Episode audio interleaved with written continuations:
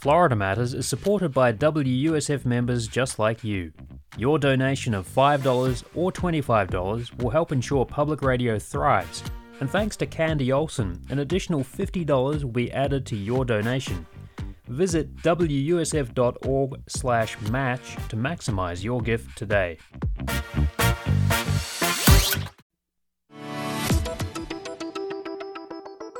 This is Florida Matters. I'm Steve Newborn. We're talking about inequities in our healthcare system and how, in the seemingly endless pandemic, it has particularly affected minorities. Our guests are Stephanie Colombini, a reporter for WUSF and Health News Florida, and Dr. Angela Hill.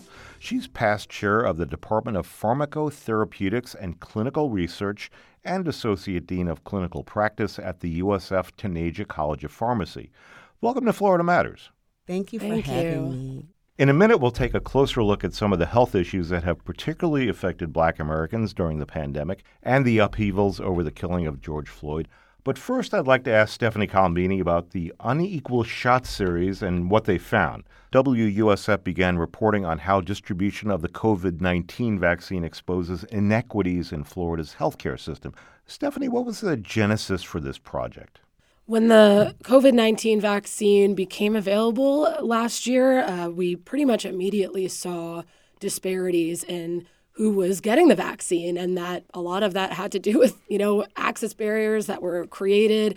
Um, and so we started off reporting on that and how black and brown people were facing some disadvantages when it came to accessing the vaccine and then really highlighting the efforts in the community to change that. People who were out there like angela hill um, you know educating the community and and creating pop-up sites so that it was more accessible. Um, so that's kind of how it started the series but then we really wanted to take a deeper dive and see what were some of the other ripple effects because we knew that the black community and Hispanic community was hit harder by COVID 19 than white people.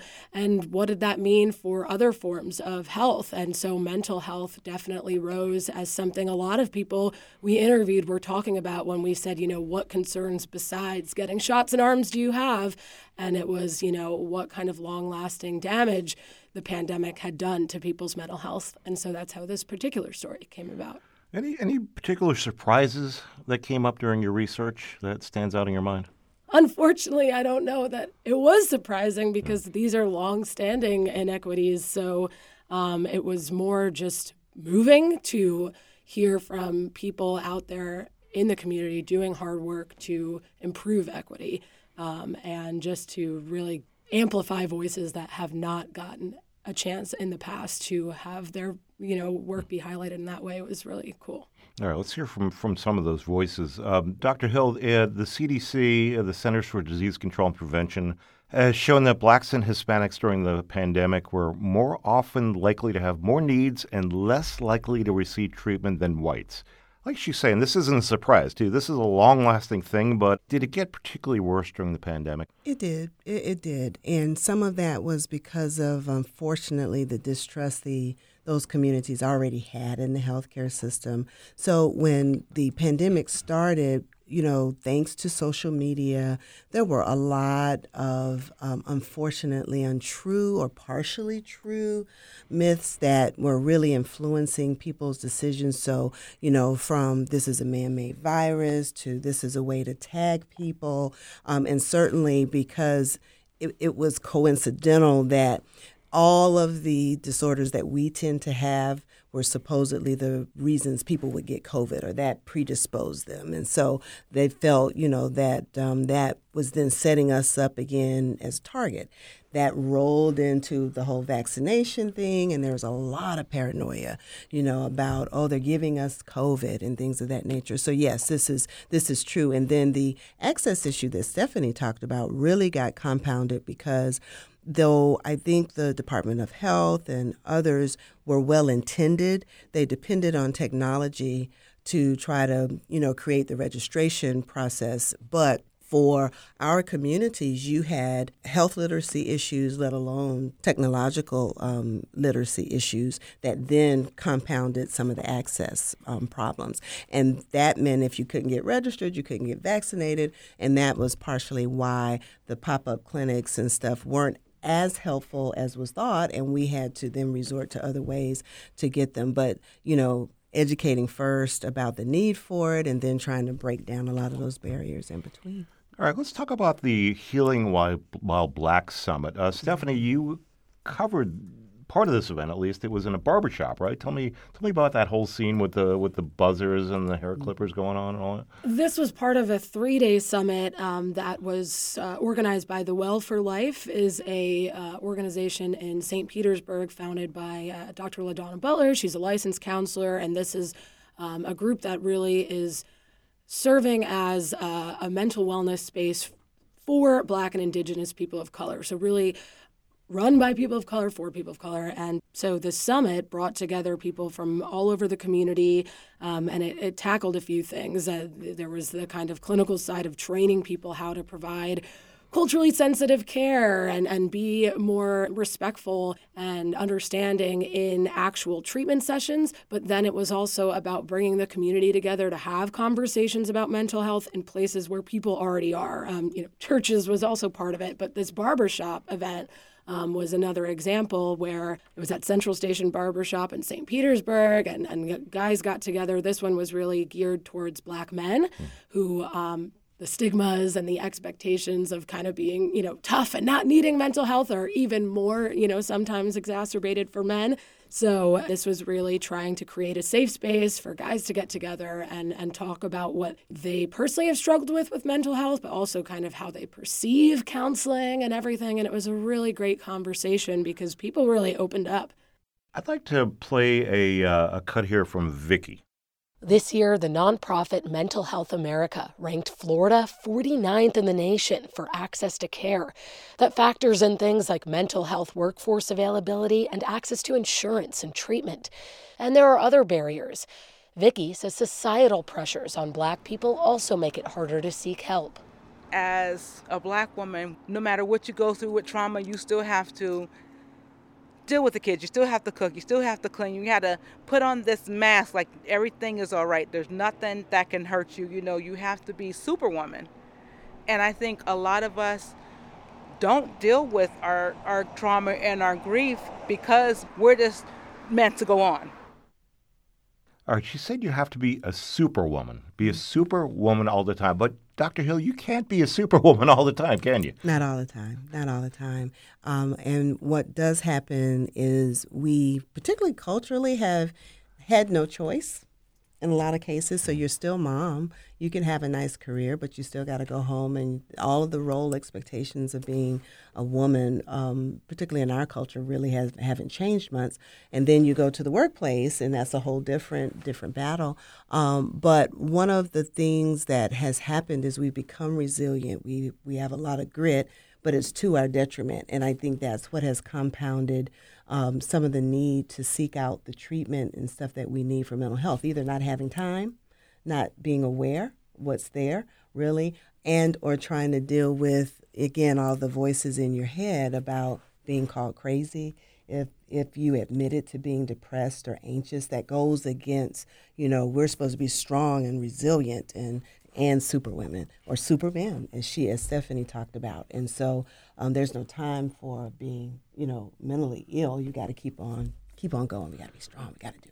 And I, I think that ties back to the other clip we heard. Part of that is a product of systemic racism. Mm-hmm. Uh, you know, mm-hmm. there's race overt racism of mm-hmm. the systems that have been in place since slavery on that have mm-hmm. made it that you do have you know financial challenges or access mm-hmm. to transportation or access to housing and all of that compounds when angela said feeling like you have no choice but to be superwoman you know there's so many systems in our community that are you know kind of force black and brown people into that yeah tack on to all the stress that we're dealing with the, the isolation being mm-hmm. at home mm-hmm. right you know you mm-hmm. for a long time you couldn't go out and go see your your Mm-hmm. friends your grandparents your family Talk about that mental Mm-hmm. health aspect, if if you would, Dr. Hill.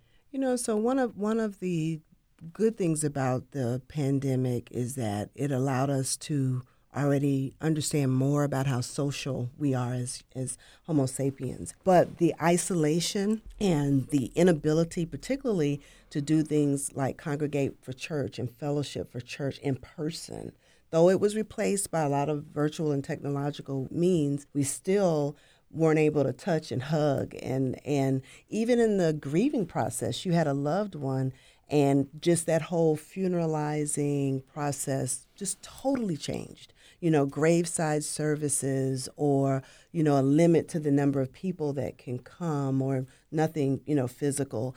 All of that psychologically you know just really compounded us. And so, this concept of prolonged grief disorder, I think, has evolved consequent to the pandemic because so many of us not only lost people to COVID, but um, we still had people with Alzheimer's disease that needed care.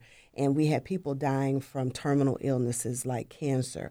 We had people who couldn't get care because there weren't any beds in the hospitals. So, and then you had people who were scared to go to the emergency room that really had serious health issues. But because of I'm going to get get COVID if I go, or you know that whole um, reopening piece, people developed all kind of anxiety about that. So a lot of um, obsessive compulsive behaviors, the continuous and post traumatic um, components, sleep disorders, you know, um, but the isolation I think really set us off to unfortunately, especially our older um, individuals, they were really, really impacted the hardest with isolation. I would like to ask you if there's any kind of a silver lining here. Maybe I'm, I'm trying to, I'm trying to look on the bright side. Are more people talking about their stressors now? Is there more care available? Are people more knowledgeable about what's out there to help them? I do think that people may be becoming a little bit more acceptable of the reality because, you know, we've been waiting on getting a herd effect from COVID, but there's been a herd effect as it relates to the psychological impact because everybody had to be quarantined. Everyone has had to give thought to COVID, the infection, or getting the COVID vaccine. Everybody has had to go through that. And if you meet anyone who said that they have not lost somebody in some form or fashion, um, or encountered someone who was dealing with depression or anxiety, out of all that's happened over the last 18 months, it's it's I wonder if they're human, you know. but I what I would say that what I think has come out of it is a need for us to understand health in a whole different way, you know, and it's allowed us to understand how much we take for granted in terms of our health um, and the need to look at it in a different way in terms of mental health services, I do think that it has maybe torn down a little bit of the stigma and made things like counseling a little bit more acceptable. Um, because, especially in the African American community, we tend to resort to faith and our faith life as being that foundation for us, and we get a lot of strength from that. Most times, we have shied away from things like counseling. But now I do think a lot more people are more accepting of that. I think that through education, people are understanding that maybe medications can make a difference, that there are civic and social groups out there that are also behind them and supporting them, and then it's okay. Stephanie, is there anything else you'd like to bring up? Um, interestingly enough, also on the faith piece, some people I met during my reporting were pastors who even themselves and their churches are kind of not waking up, but you know, having more of a reckoning of we need to be mm-hmm. stronger supporters mm-hmm. of getting mental health care. That it, you know, you, people can have their faith base, and maybe you know, a pastor can say, "Hey, you know, you're really having mm-hmm. a tough time. Maybe you should see a psychiatrist." Um, and so, even churches are also saying, you know, how can we do a better job at mm-hmm. helping people with their mental health care? But then the next piece from what I, you know, learned in my reporting is just that there's um, accepting mental health care is vital, but then people need to access, access the mental mm-hmm. health care, mm-hmm. and there's a lot of barriers right now. Um, Vicky, uh, the woman in my story who um, was a survivor of domestic violence that happened during the pandemic it's been really hard for her to find consistent care because she does not have um, employer based health insurance. So, you know, finding a provider that can she can afford that will accept, you know, that she can get an appointment with that's not booked three months out because a lot of the places that do offer, you know, free care or more affordable care, everybody else is demanding them too. That has to be the next thing. So now that we have people talking about mental health more the changes and investment needs to be made to improve equity so that people can access the help that they need. I'd like to thank Stephanie Colombini, our reporter here at Health News Florida, and Dr. Angela Hill of the USF Taneja College of Pharmacy. Thanks so much for everything you're doing. Thank, Thank you. you. We're going to take a short break, and when we come back, we'll hear from one of the organizers of the mental health organization, the Well for Life. We'll be right back. Welcome back to Florida Matters. We're continuing our look at how the pandemic and the continuing racial injustice has affected the health of black Americans. We'll speak now with LaDonna Butler about the Well for Life. Dr. LaDonna Butler is the founder and executive director of the Well for Life. It was created in 2017 as a healing space focusing on the needs of minorities and marginalized communities that are too often under the radar of many mental health care practitioners. Dr. Butler, thank you so much for being on Florida Matters. Thank you so much for having me because Florida truly does matter.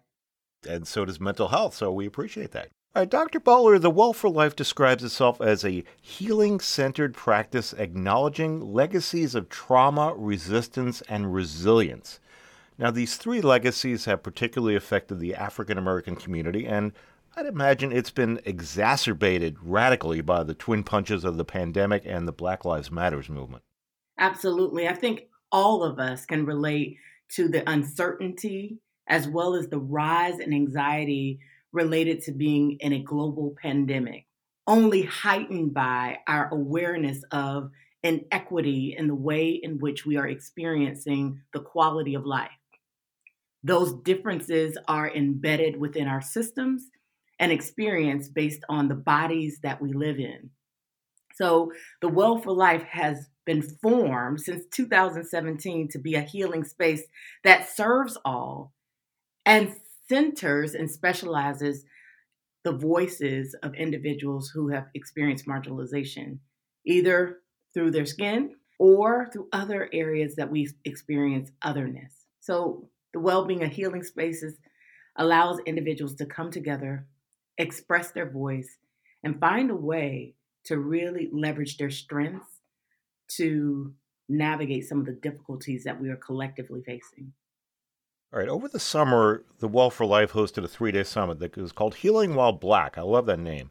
And it brought residents, you know, clinical people and organizations in the Tampa Bay area together to raise awareness about mental health for people of color. Dr. Butler, take our listeners to one of these sessions and describe the mood, the kind of the vibe there. This year, Healing While Black really centered on our strength because we are the one. Um, that was the theme this year typically when there is trauma or when there is sickness in our community, we can look at our neighbors and we're the ones that are showing up. When there um, is death, we're the ones to show up with food as well as laughter. We're the ones that show up when there is elements of violence and people need to feel safe again. So, Healing While Black really centered on our strength. We are the one to actually be responsive to our own needs, but we are also the ones that are being most impacted by disparity. The mood was actually centered in strength and celebration. And that was actually really exciting. So on Thursday night, we were able to bring together and have a conversation at, um, at, at a local brunch spot. On Friday, we came together in a professional development conference sponsored by the St. Petersburg College as well as the Foundation for Healthy St. Pete. Want to make sure we shout them out. Really allowing us to learn collectively together as well as feast on some physical food, spiritual connection as we learned strategies to really help our well being. I think the mood was high. I think the mood really set the tone for collective action for collective well being and that continued on, um, Steve, on Saturday from family events and um, brown girl brunches and men in, at, at the barbershop being able to talk about things that we typically don't provide or take space to share really happened on Saturday and then ending in a community block party and celebration with car shows and all the things that bring joy to our life culminating on Sunday. Now, it sounds like the people who come to the events like this, they are willing to share their emotions. That's why they come to this. How do you get people who are reluctant to air their emotions to show up to this? It's not the easiest thing in the world for a lot of people to, you know, put their heart on their sleeve, right? How do you get the people who really need the help who might not be that willing to open up? Absolutely. I think that's the unique piece of the Healing While Black experience. We hosted the event at a barbershop, and so not everyone there was someone who would show up in my clinical office. Um, these were folks who were really there to get their haircut, who were exposed to a conversation and invited to share. So I think that's the unique piece. We hosted in places where normal people visit and they get to overhear other men, or in the case of the Brown Girl Brunch, other women sharing, which is an invitation for them to consider what it would be like for them to take that step forward. And if nothing else, being exposed to vulnerability and, and being exposed to people being able to share their story without being met with shame is sometimes enough for individuals to give deep consideration about what that opportunity might mean for them. One of the words I've been hearing connected with the Healing While Black event is the word resilience. You know, it's something that you know members of the black community are no stranger to having had these obstacles put in their path their entire life. So, you know, how does this pandemic in these times make it harder to deal with problems than usual? I want to say there is beauty in resilience, Steve. I think for many Black folks who have had the most crisis, they've been able to navigate, and it would seem like it was almost unscathed until things begin to loosen up and people begin to think about the ways in which they have been impacted. There is beauty and resilience, but there's also a myth. I like to use the example of the rubber band. We love the rubber band because we can stretch it, it bounces back, we can fold it and do whatever we need to do to hold on to what we need to do and serve our own purpose.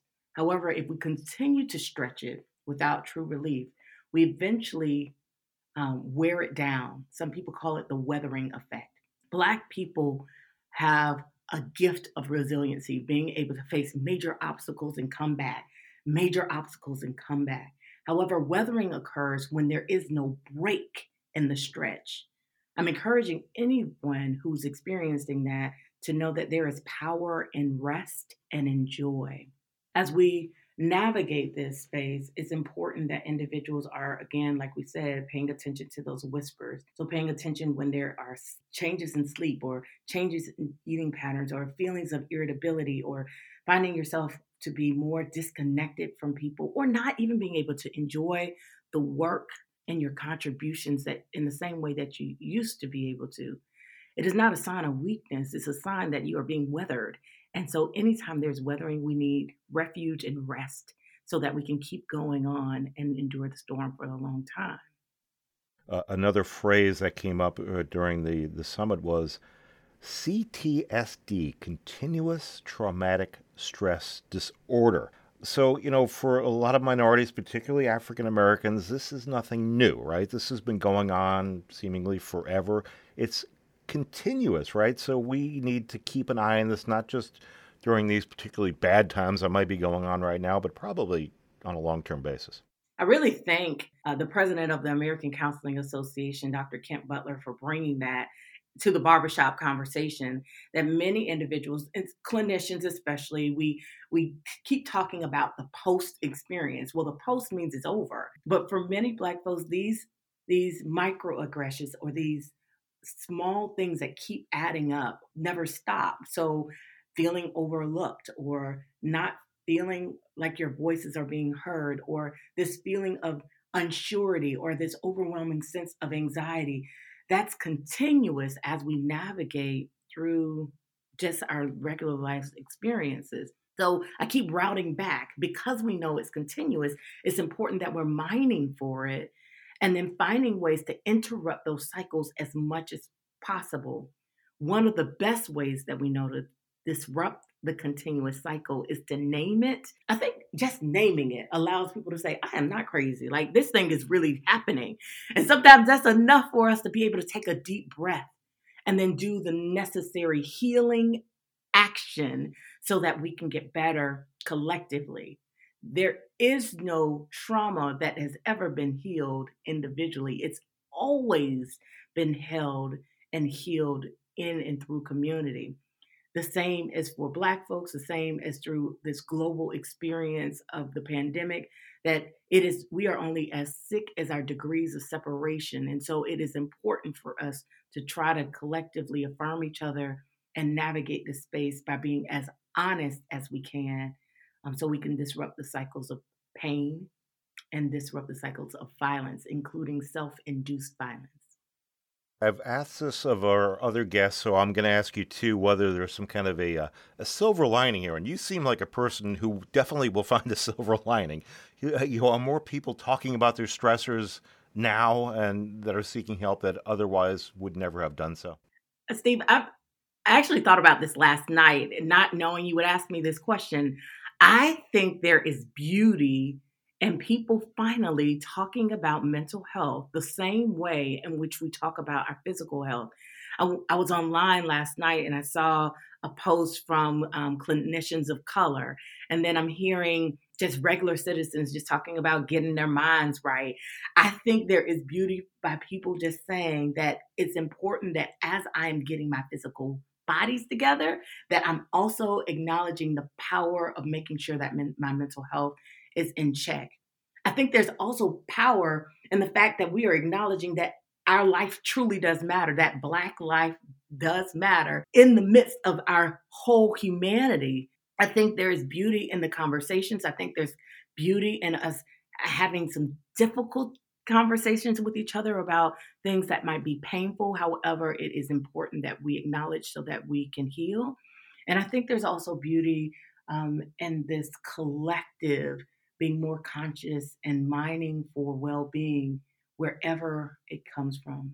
I, will end this statement by saying um, this thing about me. I know that I live in a Black body and I navigate it through um, the experience of being a Black woman. However, it is when I am able to meet with every single one of us who are engaging in this life experience and share my joy as well as my sorrow that I'm able to be lifted in places where I might experience despair.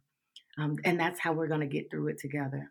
Talking about it, affirm each other, supporting each other, and being empowered to do the next right thing that has all of us on the best elevation well, thank you for lifting the hearts of at least me and hopefully a lot of our listeners out there.